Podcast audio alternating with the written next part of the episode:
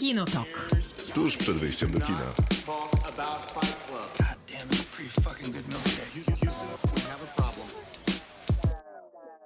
Krzysztof Majewski. Miłosława Bożek. Maciej Stasierski. Dwie godziny o filmach i serialach na żywo w Radiu Ram na 89,8 FM. Dzisiaj mamy sporo tematów do załatwienia, zanim zajmiemy się recenzjami, bo mamy postapokaliptyczne filmy i seriale, a tych jest przecież całe mnóstwo do obgadania, więc mamy wasze typy i nasze typy to w robocie.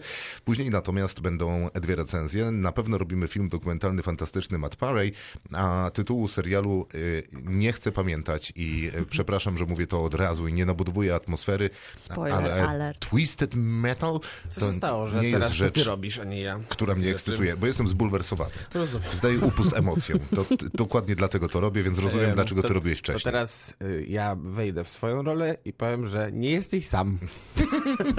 Ja jest chyba to też trudne. postawię tutaj kropkę. O serialu HBO będziemy mówić... e, To nie jest serial HBO. E, Jak to nie? A gdzie go To jest oglądam? Peacock. A nie, no tak, Peacock, ale Ale oglądamy wiesz, go w Polsce na stację HBO. od razu. No ale jest e, e, na tej stacji jednak w Polsce i tutaj oglądamy, więc muszę wziąć odpowiedzialność za to. Może niestety, niestety, ale rozumiem twoją próbę solidaryzowania się ze stacją, bo ktoś tam też chyba Dziękuję, musi cierpieć. I to poważnie. O tym porozmawiamy. Ale zdaje się, że ma recenzje nie najgorsze, więc Nie no, chyba oni Amerykanie nie cierpią wcale. kochają ten serial. Ja nie jestem pewny, czy Polacy go nienawidzą, znaczy albo chociaż trochę nie lubią, bo jest naprawdę Nie, lubią kilka go. ładnych, dobrych recenzji, recenzje, polskich. W zasadzie szukałem tych złych. Nie jest tak, że nie da się, że da się, je- że nie da się ich nie znaleźć, ale, Ale sam je pisałeś? kolejny. Wiesz, taki się w trolling 17 tutaj różnych ładny. redakcjach, żeby- Nie, nie, nie. wyrównać tę nierówną walkę. Wenecja nam się skończyła. Agnieszka Holland, Zielona Granica ze specjalną nagrodą jury.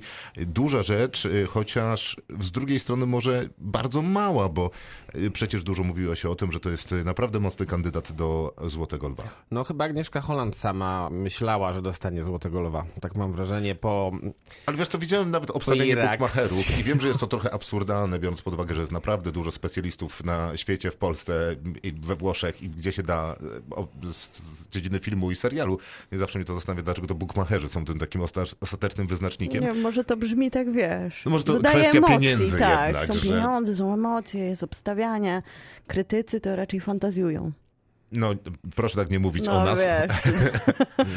My bardzo zdroworozsądkowo oceniamy. Okej. No ale oni mają z kolei Dziękuję, rachunek Maciej, ekonomiczny. to No więc rachunek ekonomiczny stał za Agnieszką Holland. Więc to, że Jorgos Lantimos ostatecznie otrzymał y, tę statuetkę, No ale to, dla też mnie nie jest było takim wielkim zaskoczeniem. Dla mnie było pewnym zaskoczeniem, bo naprawdę byłem całkiem przekonany, że Agnieszka Holland y, tę statuetkę W zgarnie. Berlinie by, z, by Berlinie na dostała. pewno. No może. Natomiast... Możliwe, że to jednak bardzo wynikało z tego, że... Dużo. Proszę. A, sorry, to ostatnie trzy słowa, że bardzo dużo się mówi o Lantimosie, o jego filmie, że jest po prostu najlepszym filmem Lantimosa, a to nie jest tak, że jego wcześniejsze filmy były jakieś słabe.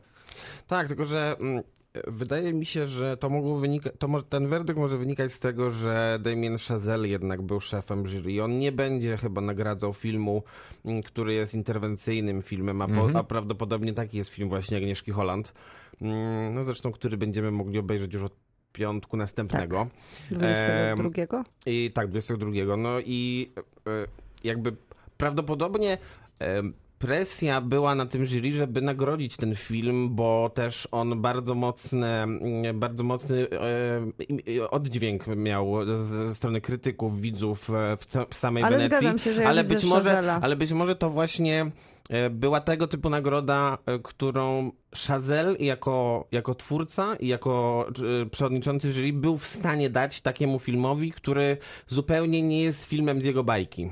No to prawda, ale wiesz, z drugiej strony była tam Jane Campion czy Mia Hansen-Løv również zasiadała w jury, więc wydaje mi się, że to są akurat nazwiska, które mogłyby docenić Agnieszkę Holland. Ja myślę, że ją jako, docenili. Nie, nie, jasne, ale bardziej e, docenić jako reżyserkę, jako taką i też e, no, mistrzynię, która jakby powraca do e, formy, a jednocześnie temat interwencyjny, ale też mm, pa- patrząc na skład jury, to był tam Martin McDonough, który wydaje mi się, że może być na bakier z takimi historiami, że on chce Tak. właśnie historię Tak, on- niż dokumentalną wypowiedź. Ale może też być tak, że naprawdę recenzje... Jak nazywa się film Agnieszki Holland? Lantimosa? E, Things. Poor Things. Poor Things. Recenzje Poor Things są takie, że to jest jakieś genialne dzieło, arcydzieło w takim pewnie kolejnym styku lantimosowym Znaczy, pomiędzy strony filmu komercją Agnieszki a... Holland też nie są gorsze. Tak, ale widzę tych wszystkich twórców, którzy do tego pasują, że kino artystyczne się spotyka na styku z kinem komercyjnym. Jeszcze przy okazji jest lepsze niż faworyta, czyli otwiera po prostu taki, takie ocean możliwości dla tego języka, którym mówi przecież Chazelle, którym mówi Campion, którym też mówi McDonough. I oni musieli być zachwyceni.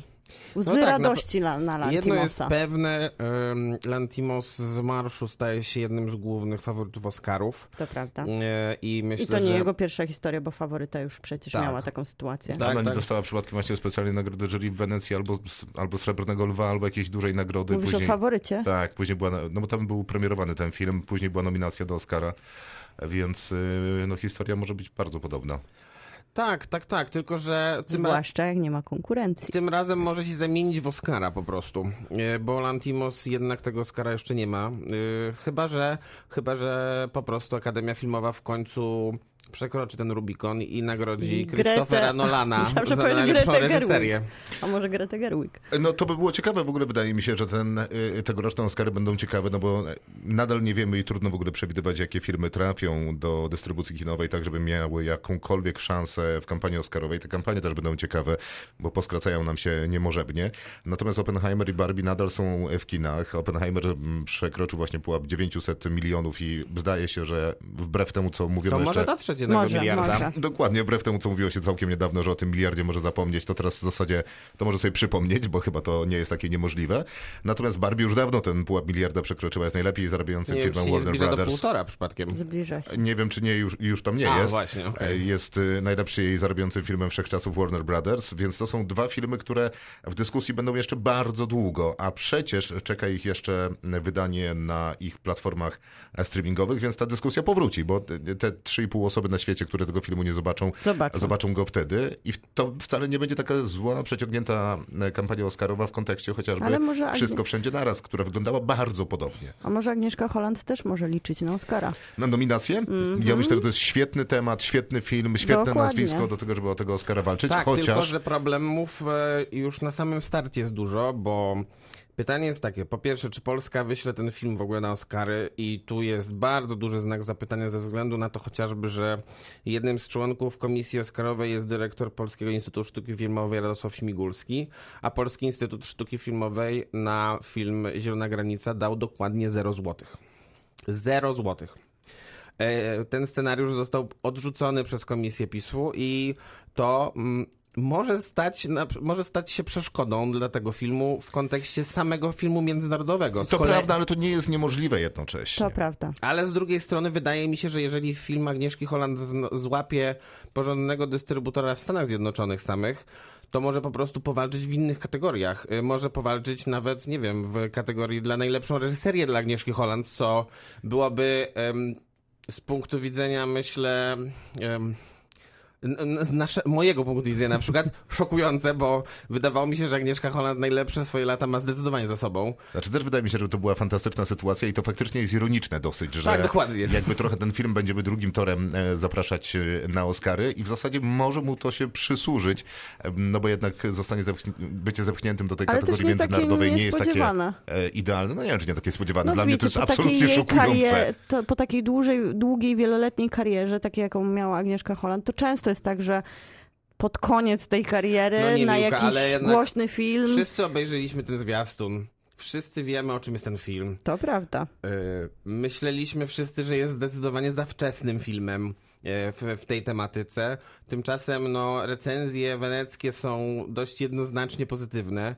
Yy, I już tak naprawdę też głośno mówi się o tej kampanii oscarowej tego filmu w kategoriach głównych, a nie tylko w kategorii filmu międzynarodowego, do której być może nie trafi ze względu na to, że Polska, mm, jak miałbym teraz obstawiać, to pewnie wyślę chłopów. E, Doroty i Hugh Welchmanów. dlatego że e, ten film z kolei przez PiS jest finansowany. Ten film miał też premierę niedawno w Toronto, która e, też e, okazała się bardzo dużym sukcesem, bo e, To czytałem... przypomnijmy, że są twórcy Twojego Vincenta, Tak, który też tak. ma już doświadczenie Oscarowe, bo Tak, był tak, a nominowany. tutaj, a tutaj może być powtórka z rozrywki z takiego filmu, to był duński film, dobrze pamiętam, który był nominowany w kategorii najlepszej animacji, najlepszego filmu międzynarodowego i najlepszego jeszcze dokumentu. Tutaj nie będzie To też dokumentu. był film o, uchodźcach, zdaje Tak, się. dokładnie. Prawda? W części animowany. y, y, o, tak, tak, tak. Bardzo dobry film w ogóle. Recenzowaliśmy go Recenzowaliśmy i, nie pamię- żadne z nas nie pamięta tytułu. Nie. Ale ten, no tutaj nie będzie oczywiście kate- w kategorii najlepszego dokumentu, bo chłopi nie są dokumentem, ale może walczyć na dwóch frontach też no dobrze. ten film. Tak, to prawda i to też świetna sytuacja, ale w takim wypadku powiedz mi, kto wysyła strefę interesów Jonathana Glazera. Bo produkcja tam jest Z Wielka tego, co Brytania, słyszałem, Polska, to Wielka Brytania Stany raczej. Zjednoczone. A, hmm. Bo to też nie byłby, y, y, nie byłoby źle mieć tego filmu jako kandydata Oscarowego. A nie, no oczywiście. Ale Oscara już na przykład z operatorskiego, Y, Dla... no bo polski operator. No dla Łukasza Aha, w tym se- tak. tak, i mm. już. Aha, że tu, aha, Tak. no nie, no to A? bardzo by było dobrze. No. Szczególnie, Już że dobrze. Strefa Interesu, tak samo zresztą jak Zielona Granica, jest filmem, który prawdopodobnie będzie się liczył też w głównych kategoriach, bo e, w związku z tym, że no dużo bardzo filmów jednak spada z tego, z tego kalendarza oscarowego z Duną na czele, no to myślę, że takie filmy małe będą miały duże przełożenie na Nie widzę Oscary w też, tym roku. ale nie widzę też Duny w tym wyścigu jakoś bardzo wysoko. No nie, no ja, W którym wyścigu? ja w traktuję... sensie Oscarowym, Oscarowym? O to tak. ja bardzo, A nie, to bardzo ja- wysoko. to Moim ja- zdaniem to jest powrót króla. Ja właśnie, no dokładnie to jest to, to jest dokładnie to. To jest dokładnie to, tylko że nie ma To się trylogii, nie tylko wydarzy. są dwa filmy. Ale to też się nie Ale wydarzy w, tym, już w, się te, mówi. w te Oscary. Już się mówi, że to może być trylogia jednakowoż. To prawda, że już się mówi. No bo tam jest ta dodatkowa książka, nie? E, A jako, że ten y, czas release'u się przedłużył, no to najwyraźniej ktoś miał y, czas się zastanowić, że oni zdążą wrócić na plan zdjęciowy, żeby wiesz, zmieścić się w to okienko dwa lata od filmu do filmu. Aha. Proszę no, bardzo. to nie głupie. No bo najwyraźniej Ale scenariusz to już musi się tak być. mówi naprawdę głośno. Tak podejrz podejrzanie, Znaczy, prawdziwie. Nie, że, nie, że A tak to nie- cicho, to Tak, prawie się ale krzyczy. nie, Ale że takie nie scen- podszepty, tylko jednak to są spore to- plany. A to nie wiedzieliśmy o tym, że scenariusz już jest, w związku z tym, że Ja nadal tego nie wiedzieliśmy wiem. o tym, że jest planowany też serial, który miał być Wiedzieliśmy jakby o tym. Ale dodatkiem nie, nie, nie, do... ale serial Ale to jest inną historią, więc to nie jest ten planowany. scenariusz. Inną historią. Bo to jest o, o, ty, o kobietach. O kobietach z zakonu, z którego jest matka Pola Artrudy. Tak, To od początku Dobrze. było planowane. Gesserit. Dokładnie tak. Brawo. Tak, sprawdziłeś? Nie, nie, pamiętam. Y, Pamiętam, no bo ja- jakże, przecież wszyscy pamiętamy, że Oczywiście. strach jest zabójcą duszy i inne takie Oj, rzeczy. Anton... małym unicestwieniem. Właśnie zauważyłem, że w Google wpisałem Antony Mackie. Dlaczego to zrobiłem sobie? A, o tym Dlaczego? będziemy jeszcze Dlaczego sobie to Dlaczego? zrobiłem? Jeszcze, jeszcze porozmawiamy.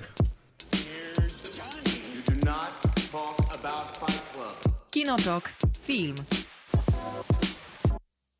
Czas na w robocie, w robocie dzisiaj brzmi najlepsze postapo to. Miłka, jak inaczej zrozumiałaś e, ten tytuł, Dziękuję. temat w Dziękuję robocie? za szansę na... Trzy słowa, Dobrze, czyli? zrozumiałam. Aha, no to świetnie. Anka też zrozumiała, bo pisze tak, może nie najlepsze postapo, ale za to oryginalne anime popularyzujące naukę. Dr. Stone. Ludzkość skamieniała na tysiące lat, a potem z jaskini wyłazi młodociany naukowiec w zielonych włosach i postanowiła postanawia odbudować cywilizację. Całkiem zabawne, przynajmniej że przez dwa sezony, bo reszty nie widziałam. Miłka, widziałeś nas najwięcej seriali na Widziałam. pewno. Widziałaś Dr. Stone? Tak. Bardzo popularne jest to anime. A serio? A co cię zachęciło do...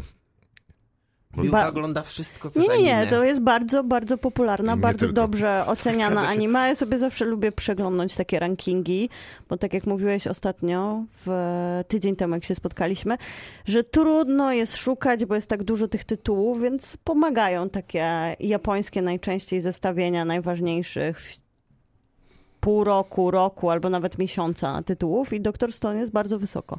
I bardzo jest to solidna animacja. Rafał. Myślę, że najlepszym postapo jest droga, ani wcześniej e, i po nie powstała tak mroczna i dobijająca wizja przyszłości.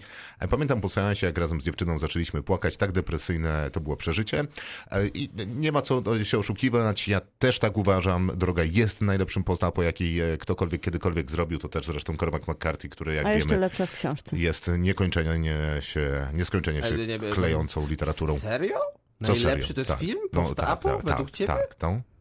Jeszcze Okej. przyjdzie na to czas, Mamy, Maciek. ale dobrze. Ale jeżeli masz jakieś dalsze pytania, to mogę ci Nie, to nie mam wytłumaczyć. więcej pytań. Jarek pisze, nawiązując do audycji Listę sprzed tygodnia.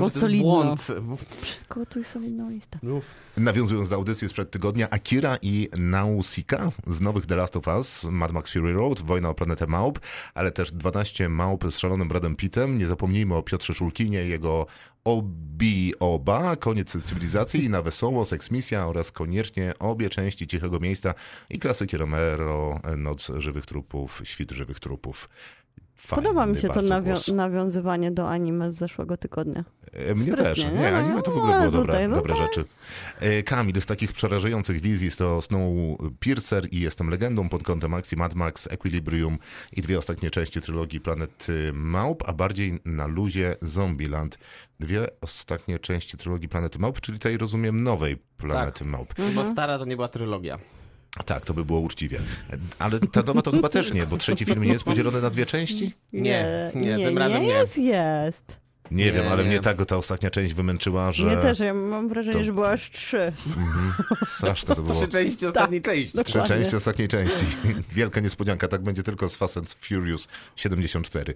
Darek, był taki film o tym, jak smoki zniszczyły cywilizację. Film słaby? To nieprawda. Ale scena, gdzie dwóch gości stoi na scenie i na dobranoc opowiada dzieciom Gwiezdne Wojny, coś niesamowitego. Poza tym droga, obejrzałem ten film, jak zostałem tatą. Mało który film tak bardzo zaangażował mnie emocjonalnie. No i w tych kontekstach się nie dziwię. Wow. Ewa, zdecydowanie droga. Marcin, pierwsze dwa Matrixy. Lubię jeszcze serial komediowy Ostatni Człowiek na Ziemi, dostępny na Disney+. Trochę męczący przy dłuższym oglądaniu, bo ciągle leci na jednym typie humoru, ale ma kilka super cameo. E, Tomek zawęża sobie do aktora, co by było trudniej. Woody Harrelson, 2012, cała seria Igrzysk Śmierci, no i Zombieland i Zombieland 2. Szanuję. Ja A też. to on grał jeszcze w Mm, ostatniej mega części szanuję. Planety Małp, która miała trzy części, przypomnę. No ale to najwyraźniej Tomek nie uznaje tego za naj- najlepszą rzecz. Wiesz, Ale może ewident- druga ewident- część trzeciej ewidentnie części. nie. To tak. A co my tam y, lubimy poza drogą, to powiemy zaraz. You do not talk about Fight Club. Kinotok. Film. Postapokaliptyczne filmy i seriale, czyli takie, w których apokalipsa już się wydarzyła i teraz żyjemy w tym świecie, który jest... Post. Post, tak, czyli jakby po, jest zniszczony ten świat. Dziękujemy. I, I to, y, żeby była jasność, ponieważ mimo, że wspólnie wymyślamy y, Nie. tematy w robocie, tak. Ani razu nie zdarzyło się, żebym nie skonsultował z wami, y, jakie będzie, jaki będzie temat w robocie w danym Temat tygodniu. może tak, ale sformułowanie. I nie jest też tajemnicą, że nasze konto na Facebooku jest publiczne i możesz tam w każdym momencie zajrzeć, więc powinna być jasność, a pytanie, te niejasności pojawiają A. się często. Nie wiem, o czym on mówi. Do siebie trochę. Chyba wiesz, myślę, że wiesz. Co mi, a co Miłka źle zrobiłaś w tym tygodniu? Jak, jak, nie- jaki film źle wskazałaś? Ale nie, że źle, tylko że, tylko, że inaczej. Dziękuję, Maciek. Inaczej niż Ale reszta zgromadzonych. Jesteśmy-. Jesteśmy w radiu, a dotykamy się za ręce. Tak jest. Robimy Krzysztof, Hmm? czy post-apo jest dla ciebie ważne? A się ucieszyłeś, jakby było bardzo. Nie, bo od razu mi się skojarzyło, że powinien, no, jeżeli odpowiem na to pytanie tak, to znaczy, że przy wyjściu z domu mam taki schowany plecak i w tym plecaku mam wiesz, pu, Albo- pusz, puszkę tuńczyka i apteczkę. I masz już też przygotowaną i piwnicę. Oczyszczacz Właśnie, do bo myślę wody. bardziej o piwnicy. No ale ja mieszkam, wiesz, w budynku wielorodzinnym, Mhm. wie- wielorodzinnym, więc tym plecakiem musiałbym biec gdzieś na przedmieście Wrocławia i tam... I tam masz swój schron. Tak jest. No, Przypomnę, Hmm, przypomnę, szanuję. przypomnę ci, że mieszkasz niedaleko przedmieść Wrocławia. no ale no musiałbym tam Dobiegniesz, dobiec jednak. ale nie? dobiegniesz. No, Tak jest musiałbym. 50 metrów do tej granicy. Ale Ja chciałbym gdyby zaznaczyć, że Maciek też tam było... mieszkałeś. Tak, tak, prawda. Ale poczekajcie, gdyby było... Nie mówię, że nie. No. Gdyby była jakaś inwazja, czy to obcych, czy zombie, czy wybuchłyby nuklearne bomby, to Krzysztof na przedmieściach miałby największe szanse.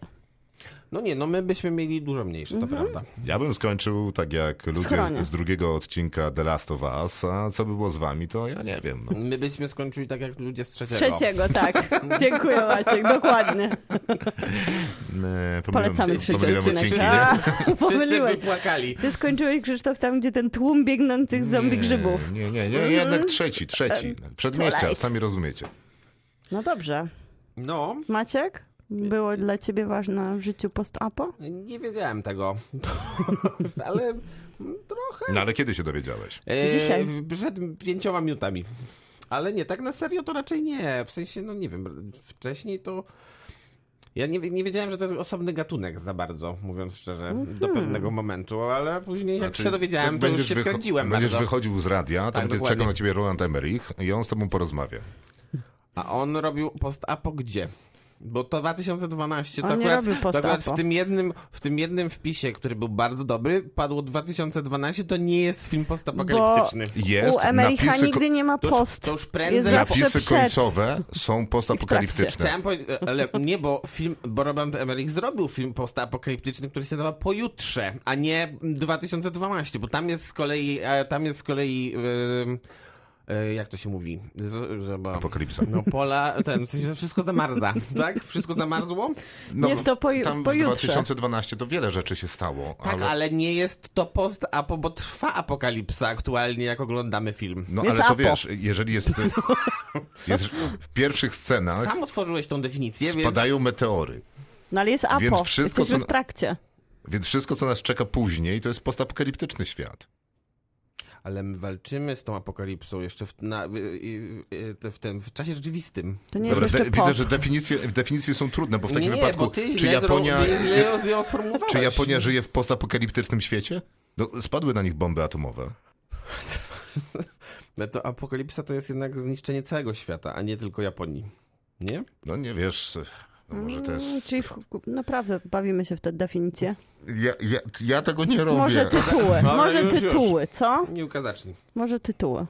Tak, ja mam zaczynać, ale na wymiennie? Tak, Dobrze, to ja powiedziałem pojutrze Rolanda Emericha, który jest naprawdę post-apokaliptycznym filmem. To słuchajcie, ja zrobię trochę tak jak nasi słuchacze i odniosę się do zeszłego odcinka i do anime. I to jest Heavenly Delusions, ja o tym mówiłam. Ten Goku Daimakio można zobaczyć na Disney+. Plus w całości, pierwszy sezon i to jest takie The Last of Us w wersji anime, ale trochę też fantazję, jak to zwykle bywa w japońskiej animacji, gdzieś pomiędzy dobrem i złem, demonami, klonami, ale najciekawsze w tej wizji, poza tym, że jest to opowieść 15 lat po wielkiej eksplozji, wszystko jest zniszczone, A jesteśmy 15 w takim... lat, no pytanie, czy się post. odbudowujemy jeszcze, czy to jeszcze trwa? No, nie, ciężko się odbudowywać, ale faktycznie ludzkość stara się funkcjonować, ta, która pozostała. Oglądamy takie zniszczone Tokio, po którym powaga nie zostaje zachowana. A to jest bardzo poważny temat. Tak, dokładnie, przecież musimy się wszyscy na to przygotowywać już. Więc 15 lat po tym, jak Tokio zostało zniszczone, obserwujemy bohaterów, którzy się przemieszczają po ruinach tego miasta, gdzie poza tym, że żyją ludzie, którzy jak zwykle są też dla siebie największym zagrożeniem, to są demony, takie dziwne stwory, prawdopodobnie kosmiczne, które pochłaniają ludzi. I to jest fascynująca historia, ponieważ obserwujemy rodzeństwo, dziewczynę i jej młodszego brata, i ona jest świadkiem tego, jak taki potwór kosmita konsumuje jej brata. I tutaj się zrobi dziwnie, bo to jest japońska animacja. No, no właśnie miałem mówić, że to anime, że jak na razie relaks, Jest relaks, tak, ale później pojawia się taki eksperymentujący doktor, który łączy ich ciała w trójkę z tym potworem i już rok później oglądamy rok później oglądamy tą dziewczynkę, ale okazuje się, że w jej ciele żyje jej brat. I to jest bardzo ciekawy komentarz do takiej tożsamości seksualnej. Tak Do czego, przepraszam? do tożsamości A. seksualnej, do nieodczuwania swojego ciała, do zagubienia się też ze swoim poczuciem kobiecości i męskości. I ten bohater, który. Po, Nawet dosłownie bohaterka, tak, wypadku. dosłownie w tym wypadku, która podróżuje przez Tokio razem ze swoim kompanem, młodym chłopakiem, no on się zakochuje w tej dziewczynie, a ona stara się mu wytłumaczyć, że jednak ona jest swoim młodszym bratem. I bardzo długo idąc przez to post-apo, Tak, to jest bardzo daleko zagubiona tożsamość. No, post-apo Tokio dyskutują o tym, kim ona, ono, on jest. Fascynujący pomysł, żeby pokazać taką inną perspektywę na poczucie własnego, własnej cielesności. trochę brzmi jak kategoria fascynujące dla twórcy, mniej dla widza. Nie, nie, ale... super. Jest to przy okazji też przełamywane wszystkim tym, czego pragniemy w post-apo Ale opis też jest fascynujący jednak, powiedzmy sobie szczerze. No nie, nie zainteresowało posi- cię? Posiadą takie elementy? Nie. nie, nie, zobacz. No dobrze. No, ale początek był obiecujący bardzo. Ale No oprócz tego jest też drugi wątek, który pokazuje całą szkołę klonów, które są budowane po to, żeby tak naprawdę już nigdy nie powtórzyła się taka apokalipsa. Więc tam dochodzi do innych eksperymentów, więc mamy przełamanie tej historii trochę z The Last Trochę of Us. Wojny. Wszystko. Animacja Władca japońska jest pojemna, więc Gladiator, polecam naprawdę, poza tym, I że jest to. Mm. szalenie interesująca propozycja, to ma jeszcze ukryte wątki. Maciek, Krzysztof, teraz co tam masz na liście? Aha, nie, bo bo ty ja już już dałeś, pojutrze, dobra. No ja przejrzałem e, różne zestawienia w internecie dostępne na temat e, postapokaliptycznych filmów i mam wrażenie, że ja widziałem lepsze filmy niż znalazłem na tych listach. Natomiast Mm. Mam wrażenie, że to jest jedna Ciekawa lista, którą się podzielili i pom- po prostu pomieszali tylko numerki. Nie masz takiego wrażenia? Mam takie wrażenie, natomiast mam jeszcze gorsze wrażenie, które polega na tym, że niestety nie mogę sobie przypomnieć tych lepszych filmów, które widziałem. E, i Dlatego więc... ja się skupiłam na serialach. Nie, rozumiem cię, bo też wydaje mi I na się, tych gorszych filmach. wydaje mi się, że w tych serialach może ostatnio było trochę lepiej, bo ja przez postapokalipsę rozumiem trochę kino niskobudżetowe, zrobione, wiecie, na aktorach raczej niż, że coś wybucha, więc mamy tam... Czyli Emerich e, skreślony. Tak, tak, zdecydowanie. Dlatego, Maciek, przykro mi. Dlatego ta droga mi się tak podoba, bo to jest film na tam dwa i pół aktora i w którym jest w zasadzie niewiele scenografii, trochę mgły, a jednocześnie cię poniewiera y, tak emocjonalnie, więc wydawało mi się, że to jest takie bardzo spełnione kino, bo postapokalipsy bardzo łatwo y, potraktować nie serio, a przecież jest tam bardzo dużo serio tematów, które można teraz... no, interpretować z olbrzymią łatwością w kontekście tego świata, w którym żyjemy. Nie muszę wymieniać wojny za wschodnią, e, za wschodnią granicą, nie muszę wymieniać pandemii, którą wszyscy przeżyliśmy, nie muszę mówić o kryzysie klimatycznym, nie muszę mówić o w zasadzie cotygodniowym nagłówku, który mówi nam, że w- w jakiś sposób nasz świat się kończy.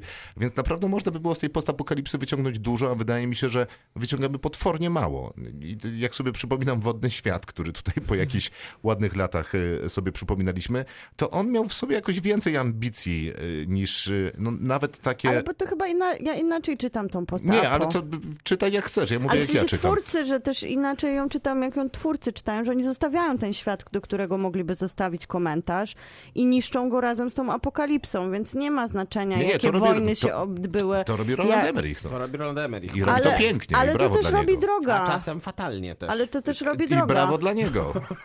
To też robi droga i to też robi większość tego świata post-apo, że No do- no dobrze, no nie cieszę się, że masz rozliczamy już taką ludzi, wizję. którzy żyli w tamtym świecie, bo musimy przetrwać w tym świecie, który nam został. Znaczy to jest- każda, każde science fiction, każdy fantazy, y, y, wszystko to, o czym zresztą mówi fantastyczny Matt Perry, o którym y, będziemy dzisiaj mówić, łatwiej się opowiada o współczesnym świecie, kiedy zabierzemy historię z tego świata na planetę Mars i będą rozmawiały o tym dwa zielone ludziki. Tak jest. No pewnie. I dlatego uważam, że droga w przeciwieństwie do wszystkich innych filmów dobrze nawiązuje do... Ale to jest wtedy fantastyka albo science fiction, a nie post-apo. Fant- e, Postapo jest fantastyką lub science fiction. No ale nie, w, tym, w tej formie gatunku to tam nie ma miejsca na tą dyskusję, bo tam musisz przetrwać. Znaczy cieszę się, że masz taką wizję. No ja mam po prostu inną, y, dlatego cieszy mnie, że droga jakoś to robi, moim zdaniem bardzo dobrze się broniąc i bardzo dobrze działa emocjonalnie. No więc droga. To ja To- mam po... A, To przepraszam. ja y, chciałem nawiązać, bo mm, wspomniałeś Wodny Świat, film, który, o którym rozmawialiśmy, i którego ja generalnie nie lubię, ale uważam, że e, warto, Pamiętam to jakoś inaczej, że ale... warto o nim wspomnieć ze względu na to, że... Bo jak mm, obejrzałeś go drugi raz z nami, to przyznaj, że lubisz go bardziej. Nie, nie, nie lubię go cały czas. e, Ale, bardziej. Ale jest to przynajmniej ciekawa próba. W sensie nie jest to rzeczywiście. Jakby problem z tym filmem głównie jest taki, że on nie do końca wie, czy chce być tym takim post-apo składającym się ze scen akcji, czy chce być post-apo, które pokazuje jakby tworzenie się nowego świata po tej, po tej apokalipsie. Niestety. I gdyby... Mniej gatunku trochę. Tak, i gdyby, gdyby Kevin Costner, który prawdopodobnie nie tylko grał tam, ale też reżyserował, pisał, produkował i wszystko pewnie robił na planie, gdyby on się zdecydował na jeden kierunek, to pewnie byłby to dużo bardziej udany film niż Albo jest. gdyby ktoś inny reżyserował ten film. Nie, Wtedy mielibyśmy wodny świat na drodze gniewu, rozumiesz, że Kevin Costner to jest zdobywca Oscara za najlepszą Dziękuję. reżyserię, więc jakby czy jest bardziej kompetentna osoba. Dziękuję. No i dziękuję. Może ty na przykład? To ja mam serial Pozostawieni jako takie ciekawe ujęcie post-apo, bo ta apokalipsa, która miała miejsce, to jest to, że znika 2% ludzi. Trochę jak z Endgame'u, tylko jednak na mniejszą skalę i tutaj nie ma za bardzo przeciwnika. To jest jakiś akt prawdopodobnie związany z religią. Najłatwiej sobie go tak wytłumaczyć. Tak przecież przepowiadały niektóre odłamy religijne.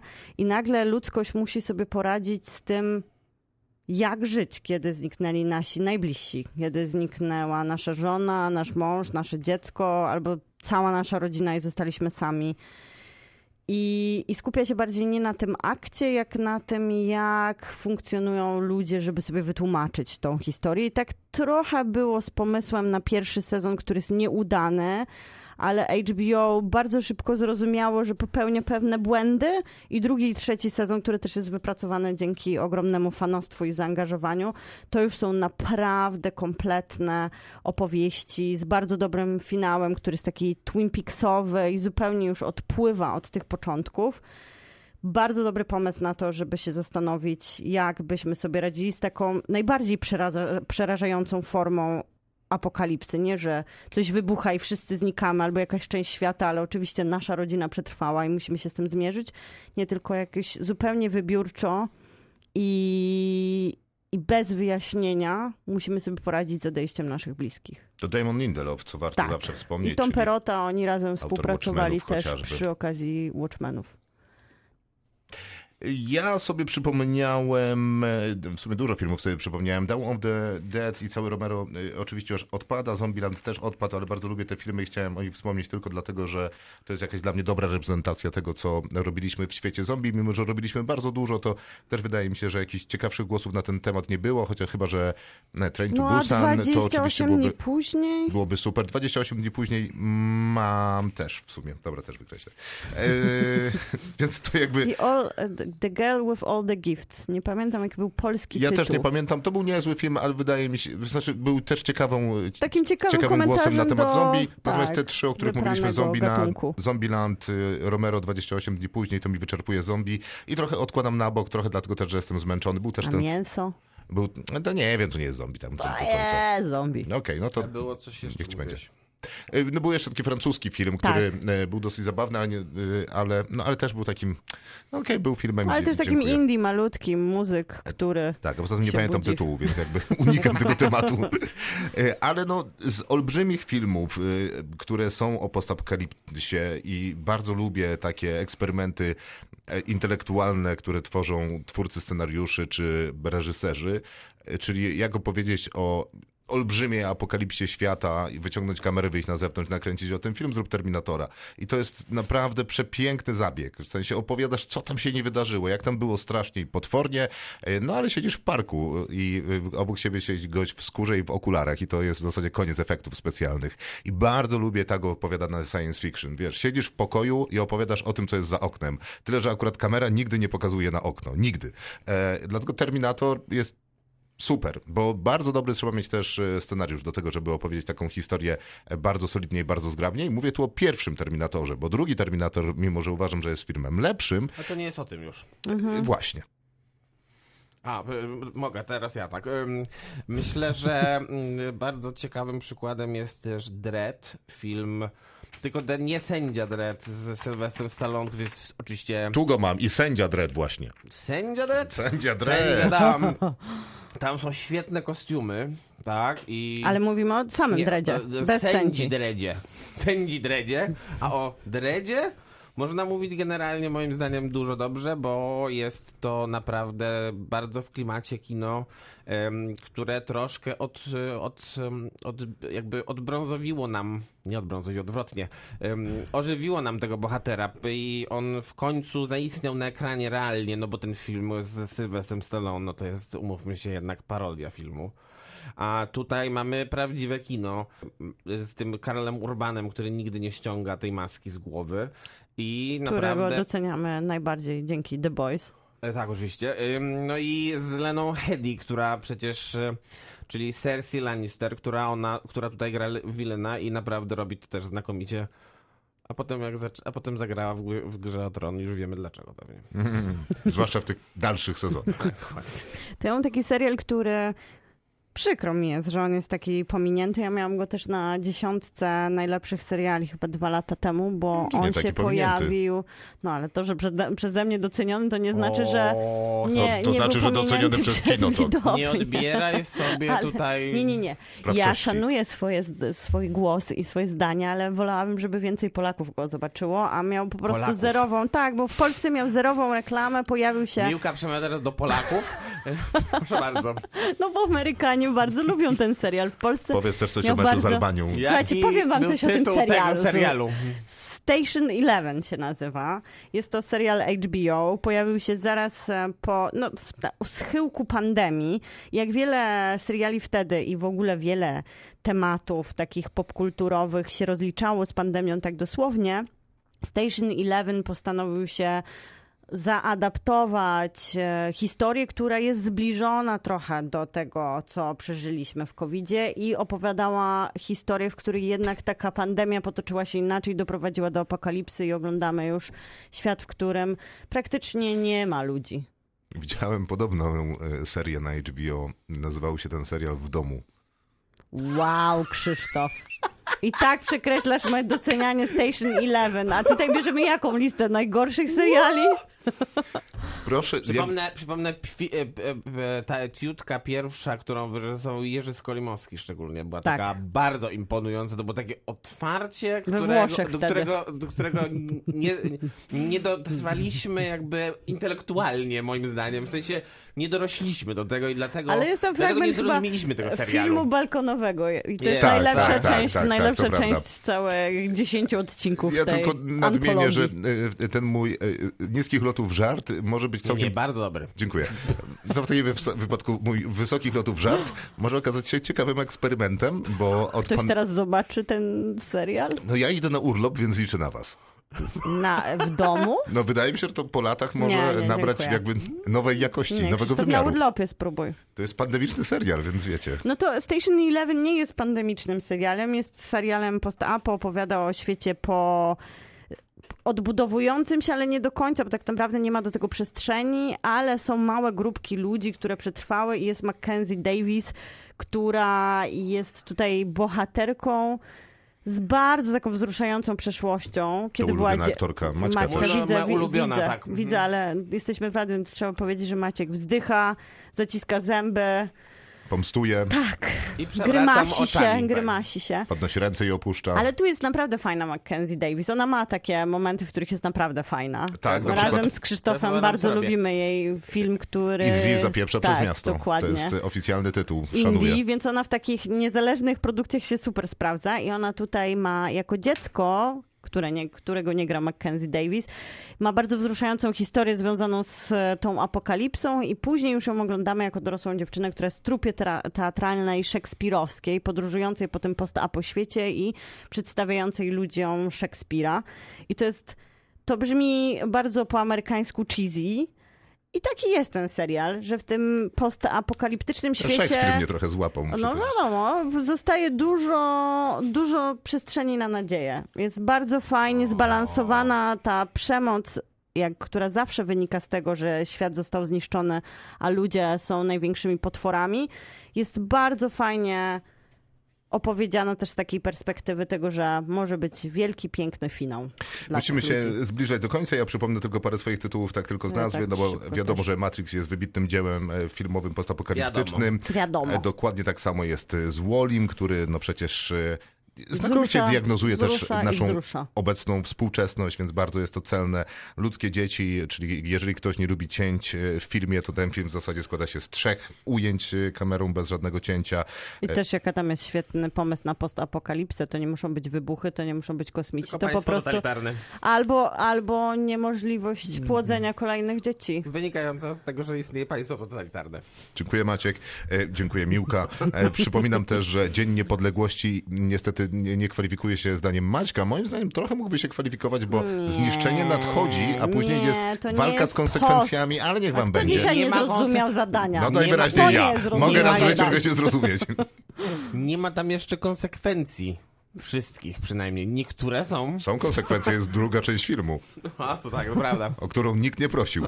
No. Y, Jestem legendą było w sumie, teraz Ja jak, jak patrzę to, na to zestawienie, to zaskakuje mnie jak kreatywnym filmem było. W sensie pomysł na to, żeby wsadzić człowieka y, samotnego Psem. z Nie, psem. to jest Finałem. najważniejsze. Nie, nie, nie, ale Bez samo- psa sam- nie działałby tak dobrze. Tak, ale bez interakcji, y, możliwości interakcji z i drugim człowiekiem i dać mu miasto jako postapokaliptyczne, ale jako przestrzeń do zabawy, jest cudownym pomysłem. Super, super film. Więc no szok, że, że aż tak wysoko go cenię w porównaniu do Aktora pozostałych już filmów. mniej, ale, ale film bardzo. Znaczy, wtedy ten aktor mi nie przeszkadzał, wszystko z nim było dobrze. Później się skompromitował, No, to jego problem. To oczywiście Will Smith i jego słynny slap. Armageddon mnie rozczula do dzisiaj, kiedy Bruce Willis mówi idź, idź i kochaj moją córkę, A z tyłu jest piosenka Cray. Nie będę śpiewać. ale zaraz zagramy. I był jeszcze taki film, który nazywał się Jądro Ziemi. I to jest wspaniałe ten kino. I niech ktoś mi powie, że nie. Ale to, to chyba też nie jest post-apo. No nie, no nie, no oni ratują świat literalnie. Przed tym, No, ale żeby... to, to jest ratowanie świata, to nie jest post. No dobra, to jest pre-apo, To jest może w być? trakcie. Nie, to jest before. Dobra, Maciek, ja dorzucaj, jeszcze, to ja dorzucaj. jeszcze dorzucę film chyba, który recenzowaliśmy, który się nazywa Miłość i potwory. Tak. Bardzo to było takie rześkie, rozrywkowe, młodzieżowe kino, które naprawdę robiło duże wrażenie też e, ze względu na to, że było tam sporo miejsca na warstwę komediową i a przy okazji te emocje, które powstawały pomiędzy bohaterami były realne. Jak na taki układ e, fabularny, to wydaje mi się, że to było absolutnie niesamowite osiągnięcie. Mm, Ten film, którym chyba wspominałem dwa tygodnie temu w kontekście innego w robocie, Na skraju jutra, Edge of Tomorrow, Daga Limana, film, mm, w którym... bra- Dużo Toma Cruza. Toma Cruza i też Emily Blunt, co nigdy nie jest złą rzeczą. Wspaniała Emily Blunt w tym filmie. Przypomnijmy to jeszcze jest to ze 100 fajny razy. film. Tak, i no i nawiązując do tego, co Krzysiek mówił o filmach o zombie, to ja bym jeszcze dorzucił World War Z, film Z Bradem z Pittem. Bradem Pittem. A ładnie to powiedziałeś. Tak mówią zombie, jak chcą wymówić tytuł tego filmu. Tak, A miała być właśnie. dwójka w ogóle, ja nadal Miała czekam. być, być, a chyba miała będzie być. w formie serialu, słyszałem. To jednak. może nawet lepiej. To ja mam jeszcze, słuchajcie, Jericho, to jest serial z lat 2000. Wspaniale się zapowiadał. Tak, tak, ja widziałem tego trochę. tam e, Sket Urlich gra i walczyło fanostwo po pierwszym sezonie. On został ściągnięty, wrócił z siedmioma odcinkami na drugi sezon i znowu go zawiesiła stacja i wrócił z trzecim sezonem, ale w formie komiksu. Jest to Kto właśnie gra, przepraszam? Skit Urlich. A, z krzyku. No, wspaniale. Mm. I jest opowieść o tym, że wybuchła bomba atomowa, jest małe miasteczko, widzi ten grzyb atomowy, spadają samoloty, nie wiadomo co się dzieje i jak to działa na dynamikę małego miasteczka, kiedy nie mogą się dowiedzieć, co się stało na świecie, ale świat prawdopodobnie nie istnieje, tylko Jericho zostało. Ciężko nie wspomnieć o The Walking Dead. 11 sezonów za nami. Ciężko mówić tutaj już o jakościowej Jeszcze produkcji. Oczywiście, że był spin-off, ale... pra... który miał moment, w którym miał więcej sezonów niż Walking Dead. Ale pierwsze sezony to było wielkie wydarzenie i to jest bardzo ważny serial w dorobku zombie i seriali drogi i to, jak jakościowa... I w gruncie tele- rzeczy jest mało ważny. Nie, no jest ważny. 11 sezonów pokazuje, jak ważnym jest. To jest bardzo imponujący dorobek z perspektywy serialowej i ja też bardzo szczerze Spin-off ma polecam. 8 sezonów. Przepraszam. No 11, 8 sezonów to pokazuje, jakie to jest imperium zombie, imperium. Kinotok. Serial. Twisted Metal, który jest dostępny na HBO Max, chociaż zrobił go Pikok. Wiem, Miłka. Wiem, Dziękuję. wiem. Dziękuję. Nie, nie, nie ma Ale to, problemu. to jest istotne. HBO nie zrobiłoby takiego serialu. Nie wiem, możliwe, żeby nie zrobiło, może, Może zrobiło. Max już prędzej, bo ostatnio trochę profil się zmienił, jeżeli chodzi o produkcję serialową i Max robi bardziej rozrywkowe, bliżej Netflixa, ale Peacock to Peacock. Jest też e, ciekawe chyba, kim są twórcy, bo to jest Retris, Paul Wernick i Michael Jonathan Smith. I Michael Jonathan Smith to jest nowy kolega, ale Rhys, e, Retris i Paul Wernick się znają głównie z... Wiecie? Nie, nie, nie. Nie. Z bardzo komediowego superbohatera. To jest jakiś quiz, w którym No. gramy? To, to, to, to Właśnie czekaj, no. Zadaję wam to, tutaj no jaką miał supermoc? Nie wiem, jaką on ma supermoc. Ma bardzo zakrywający go kostium. Bardzo zakrywający roszak. Nie. Komediowy bohater, A, przypomnę. mm, Rożek znaczy, no, był ironiczny, więc- Jakby, wiesz, party killer. Deadpool. Deadpool. Deadpool. Deadpool. Chłopaki pisały Deadpoola. Pisali tak. Mhm. Więc wydawałoby się, że dobrze w komedię. Się, że się dys- dlatego mówię, że to No, dosyć tak nie. istotne, bo wcześniejszy ich dorobek jest taki znacząco śmieszny, a tutaj wydaje mi się, że jest raczej Znacząco cringe'owo. A mówimy o serialu Twisted Metal, przypomnę. Tak, tak, tak. Na podstawie gry Twisted Metal, w którą nie miałem przyjemności grać, przeglądałem dzisiaj gameplaye i faktycznie wydaje się, że jeżeli chodzi o próbę adaptacji takiej trochę jeden do jednego, czyli to, co mamy w jednym dziele sztuki próbujemy przełożyć na drugie, to to jest całkiem Ale to jest- skuteczne. W Ale to jest chyba sensie, taka grabójka. no, to jest akurat bardziej ściganka, tylko właśnie z taką możliwością rozjeżdżania ludzi i strzelania strzelanki. karabinami. Mhm. Kiedyś było co najmniej parę takich mm, pomysłów na A gry. tam jest śmiesznie czy poważnie? Nie, jest śmiesznie. Jest śmiesznie. Mhm. Jak, jak to jest, jak w takiej grze jest śmiesznie? Że właśnie tak takie punchline'y z żartów? Nie, to raczej sytuacyjne żarty. A. To jak to jest, że tu nie jest śmiesznie? Tu, tu w ogóle mam wrażenie jest y, w żaden sposób nie jest. Może tak, tak jest, że nie jest. No ale Jest to bardzo wyjścia, mądre Bo zdanie. jest, e, bo jest apo, post-apo, o które Mhm. było dzisiaj tematem naszego w robocie. Coś się stało i świat się na jakimś poziomie skończył. Mamy miasta, które są obwarowane i w środku się jest wewnątrz, inside i tam są jakieś namiastki takiego życia, które pamiętamy, a reszta świata jest na zewnątrz i ona raczej stara się przetrwać, więc to są złodzieje, najczęściej różnego rodzaju. A i właśnie ci, którzy żyją za murami, pozbyli się tych wszystkich ludzi, którzy mieli szemraną przeszłość, tak to nazwijmy. No i Dlatego jest niebezpiecznie na zewnątrz. Jest nasz bohater, który bohatera, zajmuje tak, się. Który jest kurierem. Tak, jest przewoźnikiem, ale nazywa się to w serialu Milkman. Człowiek od mleka. Tak, i to trochę przypomina, a w zasadzie jest idealnym opisem historii, która jest zawarta w grze Death Stranding Hideo Kojimy. I tak się składa, że ta gra... No nie, bo tam nie ma takich miast, tylko Nie, no to są. jest kurier. Nie, nie, no są miasta, między którymi on się dokładnie przemieszcza i zresztą to jest dosyć ciekawe, bo nadchodzi przecież serial no, na podstawie Death Stranding, tylko ten świat jest tam znacznie, Zupełnie inny. znacznie dziwniejszy, e, chociaż też e, postapokaliptyczny w jakimś tam sensach oczywiście. E, Więc no to też ale ciekawe, bo wydaje mi się, że oczywiście są demony. będę bezlitośnie tam zestawiał sobie te e, dwie próby adaptacji gier. Ale z, z tym? Wiesz, że zestawiał tam to? Że Death Stranding. A. Ja, ja, to jest jedna A z nie niewielu gier, które to? znam. Od razu? Nie lepiej to zapomnieć tak szybko? To jest dobra rada. Pamiętajmy też, że Death Stranding nie ma praktycznie żadnych akcentów komediowych. To jest bardzo poważna... To, to nie będzie to No. różniło od tego, bo tutaj też nie ma. W sensie są, ale nie ma. to nie jest koniec, bo jest ten bohater, który się przemieszcza między tymi miastami, którego można okazuje się później wynająć do przewiezienia pewnej przesyłki. I to nie jest koniec, że on tam jeździ, strzela i musi się przemieszczać i przetrwać. On poznaje na swojej drodze kobietę i my wiemy, że twórcy chcą nam powiedzieć, że między nimi kwitnie jakieś uczucie. Że zapaliła się jakaś iskra romantyzmu, no ale nieważne jak mocno by mi to wmawiali, jakby na mnie krzyczeli z ekranu. Ja nie mogę uwierzyć, że tam jest jakaś emocja między nimi romantyczna. A grają ich Antony Mackie, czyli kapitan amerykanowy. I pani, się nazywa Stephanie Beatrice i ona jest znana głównie z Brooklyn Nine-Nine, czyli e, można, można byłoby stwierdzić, że w komedii powinna się czuć dobrze, tylko że ktoś musiałby napisać jej jakąś komedię. E, a tutaj tak nie jest, bo ten serial jest absolutnie niemożliwie fatalny. To jest absolutnie niemożliwie niemożliwe, jak to jest fatalne.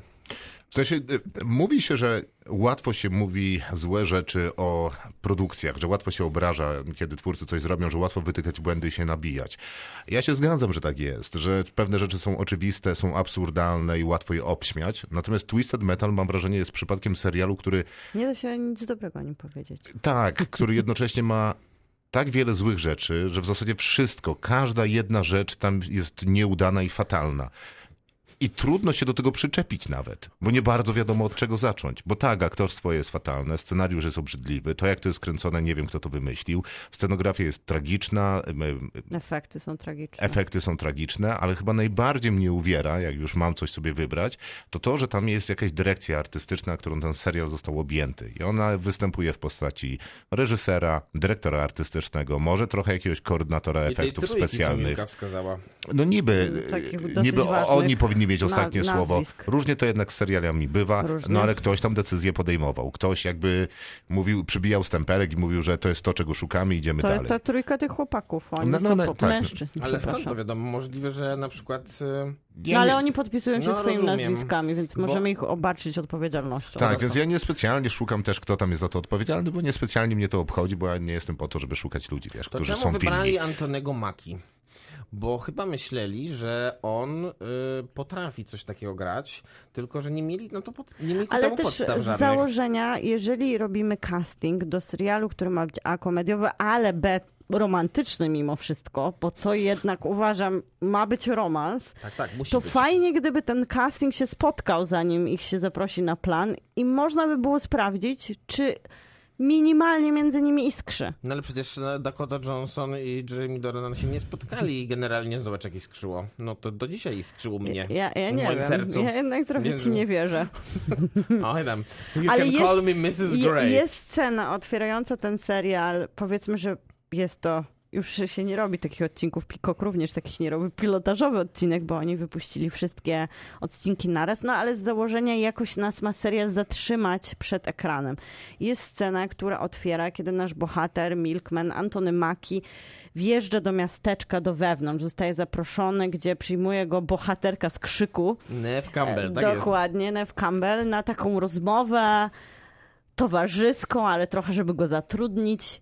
I już tych, to są, to są pierwsze minuty tego odcinka. No ja nie mogę uwierzyć, że to jest dwóch aktorów, którzy grają, bo to nawet, to, to, to jest tak abstrakcyjne. Tak jakby siedzieli w dwóch różnych pomieszczeniach i nagrywało, y, nagrywali to na dwóch różnych planach i To nie, wcale nie jest nie widzieli się. Myślę. Nawet przez sekundę. Czyli mówi do ściany albo do jakiejś osoby, która siedzi po drugiej stronie. Tak złe jest To znaczy, to wcale nie jest wykluczone, bo tak się pewnie robiło po części, jak się kręciło w pandemii niektóre rzeczy. Tylko, że to w żaden sposób nie usprawiedliwia tych aktorów, czy tego, kto prowadził tych aktorów na planie. No bo to nie są jacyś, e, jacyś amatorzy, Tak, tylko to- jednak to są doświadczeni aktorzy, mm, którzy powinni wiedzieć, jak takie rzeczy robić. A Antony Maki po raz drugi w ciągu ostatnich, nie wiem, dwóch czy trzech lat gra w. Tutaj, wtedy to był film, tutaj jest serial, w którym pojawia się jako bohater jakiegoś takiego. Nazwijmy to post-apo, tak? Chociaż wtedy to nie było post-apo, tylko po prostu troszkę źle wyglądająca Rosja. E, I, mm, e, i, I znowu nie jest to dobry wybór castingowy, bo ten aktor.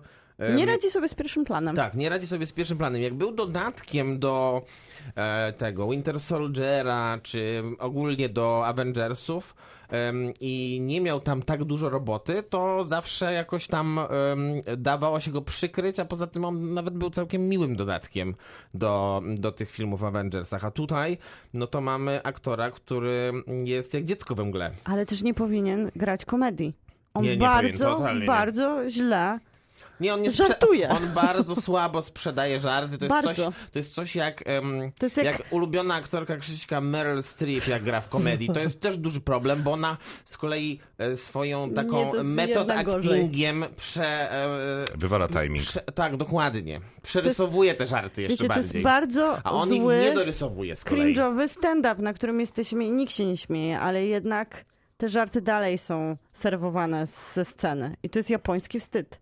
No jest, jest. Y, y, Co jest też dosyć ciekawe, bo akurat y, widziałem parę wywiadów z Antonem Makim, akurat nie odnośnie tego serialu, ani jego jakiejś ostatniej pracy, ale takiej tam przy okazji Avengersów, to oczywiście robili tego całe mnóstwo. I to jest jakiś świetny gość. W sensie on naprawdę ma taką charyzmę sceniczną, zajmuje miejsce na scenie. I jak naturalnie żartuje, to nawet jest zabawne. Tak, tak, jest bardzo właśnie zabawny. Jest takim lekkim, easy gościem, który naprawdę rzuca rękami z, żartami z rękawa, nie rękawami z żartów. Chociaż to wydaje mi się, że robi właśnie w Twisted Metal, że rzuca rękawami z żartów i mniej więcej tak się czuje po tym, jak to robi. Jak teraz, kiedy się pomyliłem. No jest to faktycznie niezręczne, ale w ogóle to mi się wydaje, że w tym serialu jest wszystko niezręczne, więc nie jestem pewny, czy powinienem ciosać kołki na jego głowie akurat, Nie, nie, czy koniecznie. Nie, nie, nie, raczej na osobach, które nie. ostatecznie to zmontowały i dały ludziom. No bo ten serial przede wszystkim wygląda jak ta gra sprzed już ładnych paru lat, czyli bardzo źle. I rozumiem, że to jest być może taka, Taki pomysł taki styl mieli. i taki pomysł. No tylko, że To, to jest zły wybór. no dokładnie, to, To jest zły działa. wybór. To, że ktoś ma jakiś pomysł, nie znaczy, że każdy pomysł jest dobry. Jakaś stara prawda o pomysłach jest taka, że są tanie, bo dużo osób ma różne pomysły i wszystkie można wyrzucić do kosza i nie mamy żadnej straty z tego. Może tam, nie wiem, 20 minut minęło. No więc było trzeba wybrać inny pomysł. A jak już ten pomysł byście poprawili, to dalej macie mnóstwo Ale- do poprawiania. Bo ale to jest- Chodzi o zamknięcie... to, że oni ewidentnie są bardzo zadowoleni ze swojego pomysłu. No być Ale może, ja mówię o swoich wrażeniach, bo jak zamykam tego Antonego Maki w tym rajdowym, e, popularnym na rajdach, może tak, e, e, samochodzie, no, no to on i kierownica to jest za mało. I to jest naprawdę dużo za mało. Bo to, że on kręci tą kierownicą i dzieją się jakieś kompletnie absurdalne rzeczy. I rozumiem, że to znowu jest cytat z tej gry, że to ma być ta, ta zaburzona, taka żartobliwa, uproszczona fizyka, która występuje w grach. No, dobrze, rozpoznałem cytat. Nic mnie to nie obchodzi, tylko i wyłącznie mnie irytuje. To, że oni strzelają z, z tam RPG, bazuki, czy jakkolwiek to się nazywa, z karabinu maszynowego, jest osiem samochodów, które za nim jedzie i nie ma tam żadnej stawki, bo on przez cały czas dłubie sobie w zębach i w zasadzie nie musi jechać tym samochodem, bo ten samochód jedzie sam, on jednocześnie, nie wiem, wiąże buta i wysyła SMS-a, gdyby była jeszcze sieć GSM. No to nie, no nie da się tego oglądać. Ja się No, ale czuję był taki jak... film Nice Guy. Nice Guy? Ale o czym? No, Ja też filmu na grze z aktorem, który też Aha. gra w Deadpoolu. A, E, I A, tak. to sławnie jest to ten sam koncept. Nice Guy? E, Nie. G- guy w tytule. Guy na pewno, ale... Ale Tak, bo główny bohater nazywał się tak. Guy. I, I tam jest też ten koncept takiego przerysowania, przejaskrawienia, strzelania ze wszystkich abstrakcyjnych rzeczy, takiego przeładowania obrazem i to super działa w obrazku. A tutaj im dalej idziemy w tę serię, bo na początku jest się jeszcze takim zagubionym, czy to, czy ten kicz zadziała, czy naprawdę jest tak źle, jak mi się wydaje, jak mam pierwsze odczucia, a później Free pojawia się, free guy, a później pojawia się na przykład bohater, który jest klaunem. I to już jest kropka, Znaczy, która żeby- jest postawiona przed twórców, że to nie rozwinie się w żadnym kierunku jako jakiś artystyczny pomysł, albo stylistyczny pomysł, albo Znaczy, właśnie to, to, odniesienie to jest do pomysł gry. tylko zły, bo całkiem niedawno. Ale tego się bo nie da obronić. Tydzień, no, no, Tak. Znaczy teoretycznie by się dało, znaczy tego się nie da. One Piece to broni, No bo wo- ma klauna, który działa. Właśnie chciałem nad, nadmienić do tego, że całkiem niedawno, tylko tydzień, bo tydzień temu oglądaliśmy One Piece, które też jest bardzo odważne stylistycznie.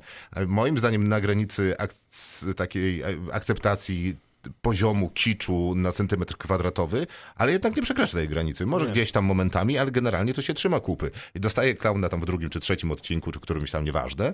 I ten klaun jest jak najbardziej na plus. Mało tego, on dodaje te, y, temu zwariowanemu światu i stwierdza, że aha, okej, w tym świecie nie ma zasad, fajnie, bawmy się w to dalej. Chociaż jakaś tam mikro jest, no bo jest ten diabelski owoc, Tak, który tak, daje ci tam jakieś tak, możliwości. W tym świecie zasady też są dosyć jasne, nie? No jest miasto, jest gość, który jeździ z miasta do miasta, dostaje specjalną misję, żeby, Mhm. li, misję, żeby dostać specjalną nagrodę. No to jest banalna, prosta historia i nie ma nic złego w jej opowiadaniu, ale jak dostajesz y, ta, A co robi... akurat te środki, no to nie da, no nie da się na to patrzeć. A co Nie da robi się, bohater, nie- nie którego gra obronić tego. Thomas Hayden Church? Musiałoby mnie to jeszcze interesować. No właśnie, bo to... No bo to, i to jest duży problem. Bo To jest jeszcze najgorsze, bo oni to mu starają się zbudować bo historię. On, bo on ma jakąś historię, jest dokładnie. najgorsze. Jeszcze w dodatku ma historię z retrospekcjami Tak, tak, przecież. tak. Więc on y, staje się chyba, on przynajmniej taki jest plan, że on byłby jakimś takim co-leadem niemalże w tym serialu. No, on jest że- prawdziwym mimo, przeciwnikiem. Mimo, że jest go strasznie mało tak naprawdę, tego aktora konkretnego. Mm, e, tylko tego bohatera jest więcej. No ale, ale on to też tak gra w jakiejś, jakby, jakby ktoś mu powiedział, że ma zacisnąć zęby i przez te zęby cały czas mówić. No nie wiem, to tak jak... Albo jakby mu ktoś powiedział, żeby był złym z, nagie, z nagiej broni. co? Tylko, że Gdyby gdyby był to... złym z nagiej broni, to byłoby super. No, e, tylko, że to nie działa tutaj, bo to wszystko niby ma być satyrą, to wszystko ma być takie super przerysowane i komiksowe, i z gry, a wygląda po prostu jak złe aktorstwo w małym budżecie. No tak, wygląda tak. A poza Tak tym jest, wygląda. jest tak jakiś duży problem, że teraz jest czas na adaptację gier i świetnie, bo to jest cudowny czas i adaptuje się znakomite tytuły i robi to świetnie. Rozmawialiśmy tu bardzo długo o The Last of Us, to był wspaniały serial, świetna gra. Mm, Ta gra też ma swoi, swoich fanów. Ja rozumiem kompletnie dlaczego i to jest zupełnie spoko. Może mieć potencjał nawet. Tak, i być może dałoby się nawet zrobić z tego jakiś tam przyzwoity serial, tylko mam wrażenie, że jeżeli coś jest szalone, to nie musi być głupie, jeżeli coś jest kiczowate, to nie musi być tandetne, nie, a jeżeli jest dużo wątków i ogólnego chaosu, to nie musi być tam bajzel. I te trzy cienkie granice, które są szokująco cienkie, jak się okazuje, stanowią o dobrym, ciekawym, interesującym, intrygującym, być może czasami awangardowym, jak na takie duże platformy streamingowe serialu, a czymś absolutnie nieznośnym i, i takim bezczelnie żerującym na koniunkturalizmie, który akurat jest na tego rodzaju środki. I to jest jeszcze, zapomniałeś o czymś jednym, że jeżeli to jest adaptacja gry i że jeżeli to jest serial też przy okazji akcji, poza tym, że to jest komedia i romans, to powinno być angażująco, ciekawie i Nie, no to wciągająco. wiadomo, to tam ABC. 20 Tempo. minut trwają odcinki i to jest tak nużące, tak No, to- to nudne jest i tak się dłuży, że wrażenie jest 60-minutowego Nie, nie, to, to, to, ciężaru. to, jest, nie, to jest największa Nie może, w sensie, nie może że... być serial akcji opierający się na dynamice i opowieści prosto z gry, gdzie nam się powinno kręcić w głowie, doprowadzać mnie do stanu Nie, to- odrętwienia z nudy mojego ciała. To był największy dla mnie skandal związany z tym serialem, że e, odcinki trwające 30 minut wyglądają, wyglądają czasami. tak, jakby by były e, 3,5 godzinnymi filmami, bo tak właśnie wolno to jest robione, tak bardzo bez angażu, bez energii.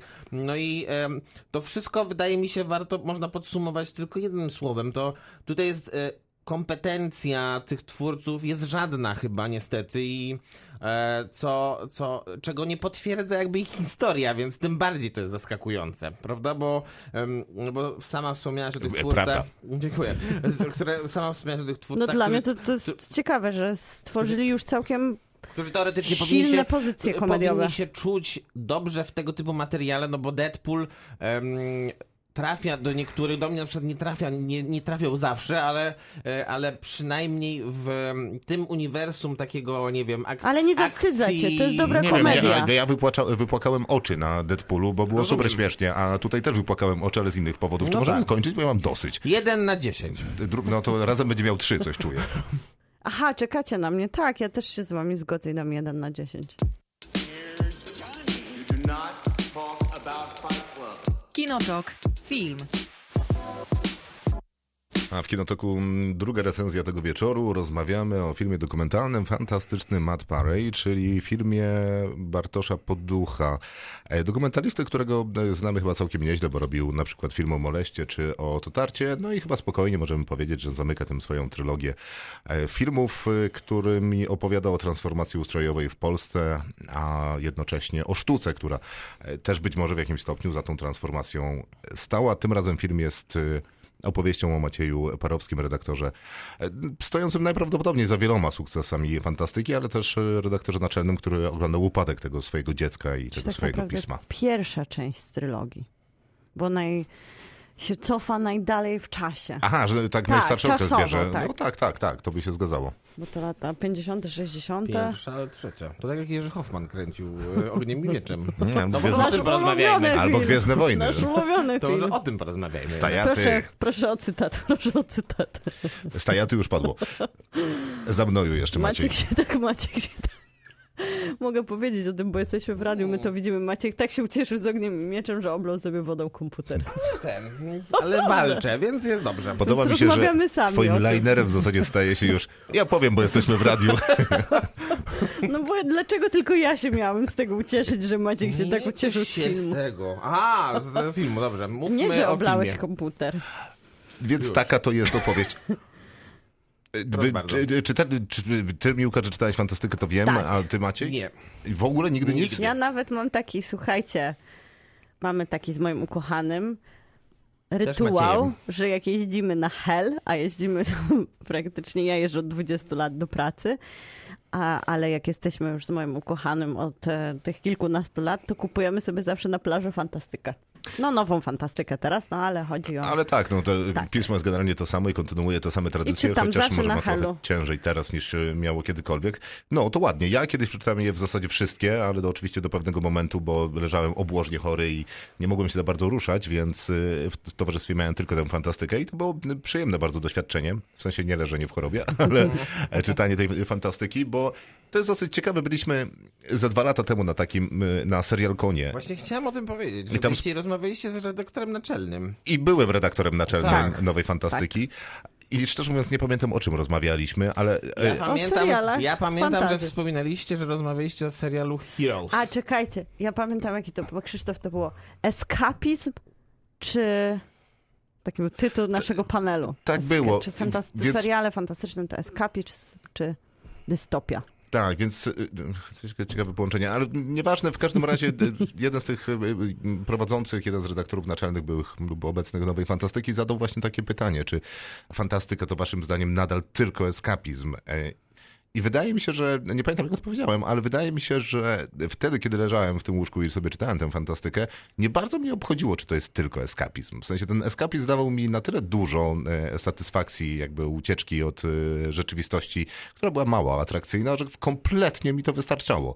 A to, że fantastyczny Matt Parry, e, ten film próbuje udowodnić, że no, ten rodzący się fandom wokół Janusza Zajdla to coś znacznie więcej niż tylko eskapizm, bo tam jest cała taka opowieść socjologiczna, podwójne kodowanie antysystemowe, budowanie jakiejś takiej ucieczki od rzeczywistości, w której eskapizm staje się bardzo uzasadniony, no bo ta ucieczka jest e, od wyjątkowo szarej, obrzydliwej i przemocowej mm, systemowo rzeczywistości. No więc chyba wszystko dobrze. No tylko ciężko to teraz rozliczać ten nasz, ten nasz stosunek do fantastyki z perspektywy tamtego stosunku do fantastyki, bo jednak żyjemy w czasach, w których nie, nie jesteśmy w takiej opresji, nie jesteśmy w takim uciśnieniu systemowym, ale w kontekście tego, że wiesz, jednak tam trzeba było opowiadać tym językiem, tak jak wcześniej mówiliście, zielonych ludków czy szarych ludków w kosmosie i różnej fantazji, by maskować, jakie przemycasz prawdziwe treści. I normalnie pojawiłaby się cenzura, która by te treści wychwyciła, ale kiedy one były ubrane w ten płaszcz superbohaterski, albo płaszcz fantazji, albo płaszcz Istnień z No, innego, to, tak to nie interesowało to cenzurę i wtedy to było taką przestrzenią do wyrażania No, wszystkich wolności. swoich poglądów Mhm, tak. i wolności. A my Znaczy już są teraz granice, mamy... bo na Srebrnym Globie skończyło na półce jako Wiadomo, pułkownik Ale e, chodzi mi tylko o to, że w tym momencie nie potrzebujemy narzędzi do maskowania, by wyrażać swoje zdanie, więc fantastyka nie jest już tym narzędziem. A to absolutnie, że jest moim zdaniem tym narzędziem i bardzo często z tego korzysta, żeby opowiedzieć o różnych społecznych Znaczy ona może napięciach teraz i o z tego wiele... korzystać, tylko to nie jest jedyne narzędzie do wyrażania No nie, swojej nie, nie, nie, nie jest. Wydaje mi się, że no wtedy też nie były po prostu bardziej, jakby być może po prostu odważne sposoby wyrażania swojej opinii, czy chociażby strajkowanie, ale y, wydaje mi się, że korzysta z tego narzędzia dalej i bardzo skutecznie, bo w- w ogóle wydaje mi się właśnie, że opowiadanie o rzeczywistości słowami zielonych ludzików ma y, jest łatwiejsze. W sensie łatwiej trafia To- do to na odbiorcy. pewno. I do mnie bardzo często, bardzo, bardzo A ten silnie trafia. film też cię tak trafił? Bo Nie, to ten film ma sporo problemów, natomiast y, mnie interesuje historia związana, w sensie to, co jest opowiadane w tym filmie mnie, mnie interesuje, y, bo wydaje mi się, że nigdy nie zostało opowiedziane, co mnie strasznie dziwi. Wiesz, wiesz biorąc pod uwagę y, sukces chociażby samego, tylko i wyłącznie Sapkowskiego. Sapkowskiego, to naprawdę dziwi mnie, że to nie zostało opowiedziane. To też mnie dziwi. No tak, tylko czy z drugiej strony taki film, który pewnie dla ludzi, którzy się urodzili po upadku komuny, czy generalnie, czy nawet lu- ludzi takich jak ja, którzy nigdy nie byli zainteresowani e, czytaniem tego pisma, mm, powinien być chyba takim inspiratorem czy akceleratorem tego zainteresowania tym pismem i historią, którą opowiada. A tak mówiąc szczerze, to ja jestem tak troszkę letnio zainteresowany e, po obejrzeniu tego filmu teraz. W sensie, wydaje mi się, że ta postać tego Macieja Parowskiego, tak? Tak. Dobrze was zapytałem? E, Jest do pewnego stopnia interesująca, ale głównie z tego powodu, że on mm, potrafił e, jakby w pewnym momencie podjąć decyzję, że e, usuwa się na drugi plan, bo, bo nie ma tego talentu, który mają inni. E, I dzięki temu, a natomiast miał duży talent do promowania tych innych ludzi. I to na pewno e, jest, jest ciekawe, bo rzadko się pewnie robi w ogóle filmy, czy bardzo rzadko się pokazuje e, w taki sposób postaci, które nie są tak bardzo na. Tak Postumencie. bardzo, dokładnie. To prawda. Ale z drugiej strony, no. No i to, te elementy związane na przykład z Sapkowskim, to też było dla mnie ciekawe, bo No to z No bo Zajdem znasz, chyba też, znasz nie? Wiedźmina, ale ja miałam, na początku miałam, byłam bardzo zainteresowana tym punktem wyjścia, że robi, oglądam i ktoś zrobił dokument, wykorzystując postać, i tu mieliśmy przyjemność z Krzysztofem rozmawiać e, z reżyserem Bartoszem Padochem, wykorzystując postać naczelnego redaktora. To tak jak jego cytując, no to nie brzmi sexy, to nie brzmi jak postać na zbudowanie wokół niej filmu dokumentalnego, więc jako punkt wyjścia mnie to zaintrygowało, ale jednak wydaje mi się, że w pewnym momencie ta historia siada, staje się lekko nużąca. no jest to Bo nie ma żadnej. Tak, i nie, ma też żadnej konfrontacji do, do tej historii. To jest laurka, to jest e, pożegnanie, to jest piękna opowieść o tym, jak walczono, o tym, jak pisano, o tym, jak odkrywano.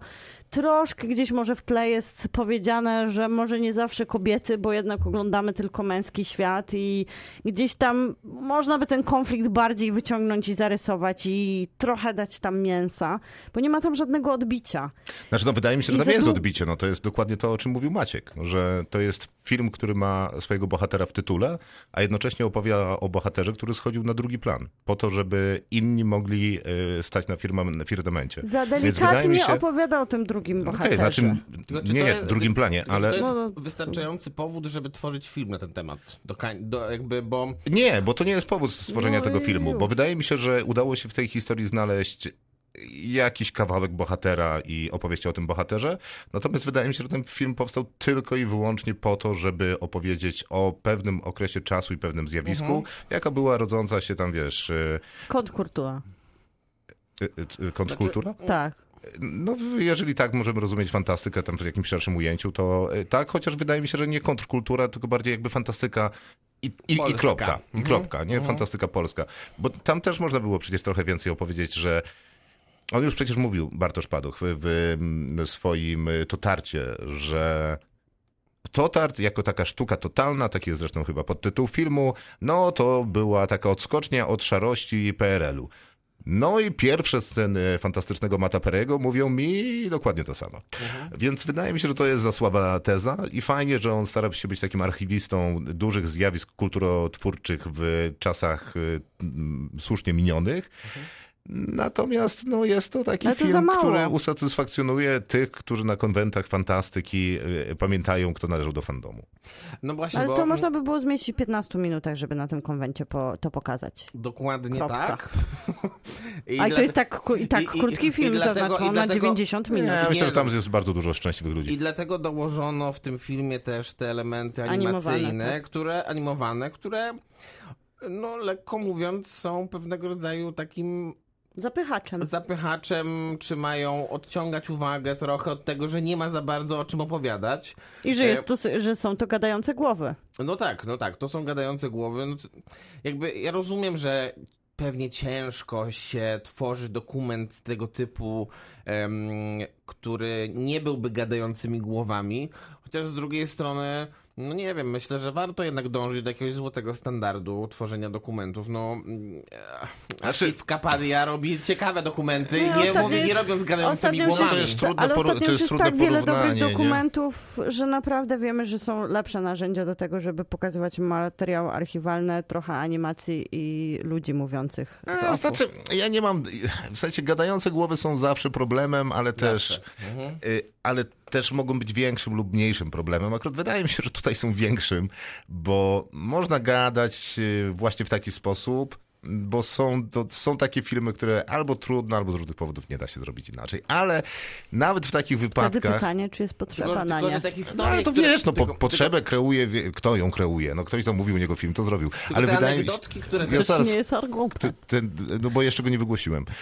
A brzmi tak, że te gadające głowy mogą powiedzieć ciekawsze rzeczy. No właśnie to chciałem to powiedzieć chodzi. dokładnie. Więc on Te, może anegdo- te anegdotki, które opowiadają te gadające głowy, są tak jedna na trzy jest ciekawa, powiedzmy. I to, mm, i to tak będąc, będąc bardzo jednak miłym dla, dla nich, a nie, a nie tak naprawdę sprawiedliwym, bo można byłoby powiedzieć, że jedna na sześć tak naprawdę jest ciekawa.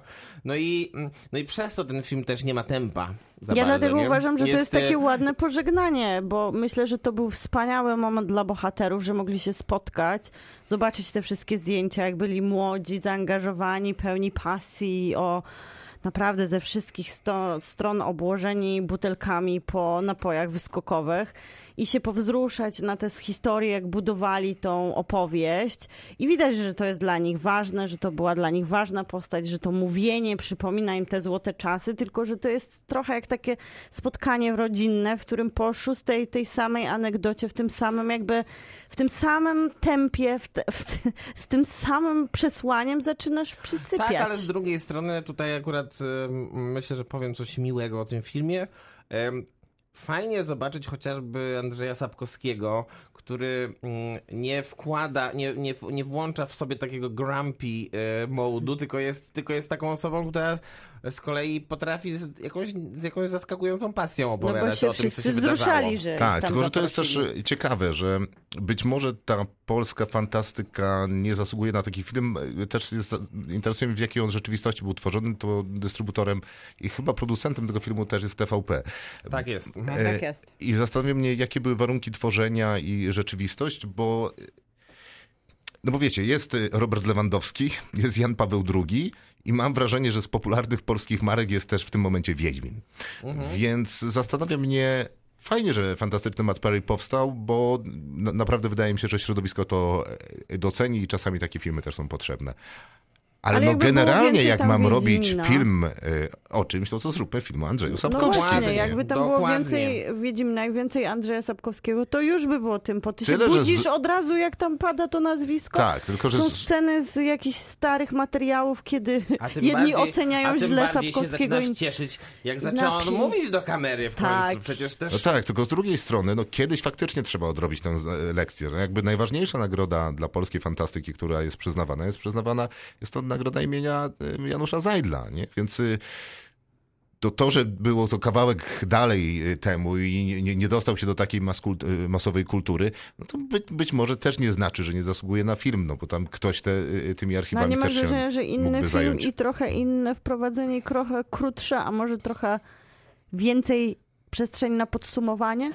Nie wiem, ch- chciałbym lepszych anegdot. W sensie to, To jest tak dużo ludzi, tak dużo doświadczenia, że wydaje mi się, że po prostu można było. Mnie ta animacja się akurat podoba, bo wydaje mi się, że nawiązuje do ciekawych rzeczy, ale nie podoba mi się z kolei to, że może właśnie przez to, że tematem jest ten magazyn, magazyn, który pokazywał komiksy polskich, zagranicznych autorów i jeszcze organizował konkursy, to jest tylko trochę za dużo, bo jakby mam trochę Funkiego Kowala, którego Parowski między innymi pisał, ale chciałbym, jak już mam Funkiego Kowala, też Ninkla, chciałbym dostać Torgala, chciałbym dostać Western, chciałbym dos- dostać, jak wynaleziono wodę sodową, no, no jest mnóstwo jakby komiksów, o których chciałbym się dowiedzieć. No, jak oglądałem ten film i byliśmy w tym studiu komiksu i one były pokazywane, prezentowane w studiu, no w galerii, e, no to od razu wchodziłem do, do internetu, żeby zobaczyć, za ile ja mogę mieć taką grafikę.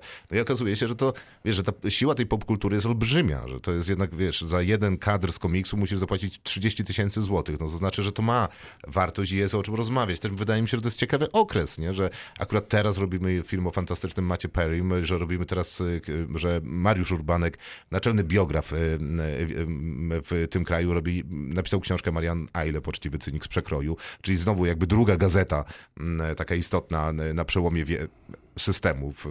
Trzecią pewnie jeszcze można by politykę dołożyć.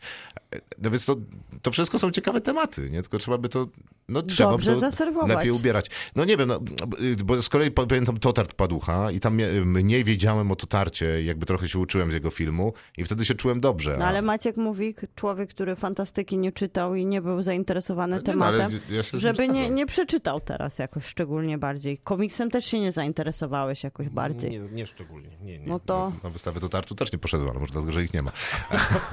ale coś tam wiesz, jakoś ci serce szybciej zabiło. Trochę też o to chodzi. Przy wcześniejszych jego dokumentach. Mi się wydaje, że tu po prostu Przy serce... niespecjalnie, szczerze mówiąc. No ale to A, już to- mniejsza z to tym. prawda. E, co? I Będziemy oceniać. Ojeju. To ja będę miły i dam 6 na 10. No tam pięć. Ja wydaje mi się, że jestem uczciwy i też dam 6. No i brawo. To wszystko na dzisiaj. E, dobranoc? Nie, nie. Jeszcze nie, dobranoc. Nie, jeszcze nie. Najpierw O, bardzo serdecznie dziękujemy za to, że spędziliście tyle czasu z nami e, i zachęcamy do wizyty na Spotify'u. Pięć Tam gwiazdek. kino to go odszukujemy. Tylko Tam jest pięć. jedyna opcja oceniania w gwiazdkach, to właśnie jest 5. A następnie zapraszamy na naszego Facebooka, tam możecie szukać w robocie i mnóstwa informacji z wcześniejszych audycji Myślę, głównie. powiesz o nas. O odcinku. Bardzo dziękujemy. Dobranoc jeszcze. Kinotok. Tuż przed wyjściem do kina.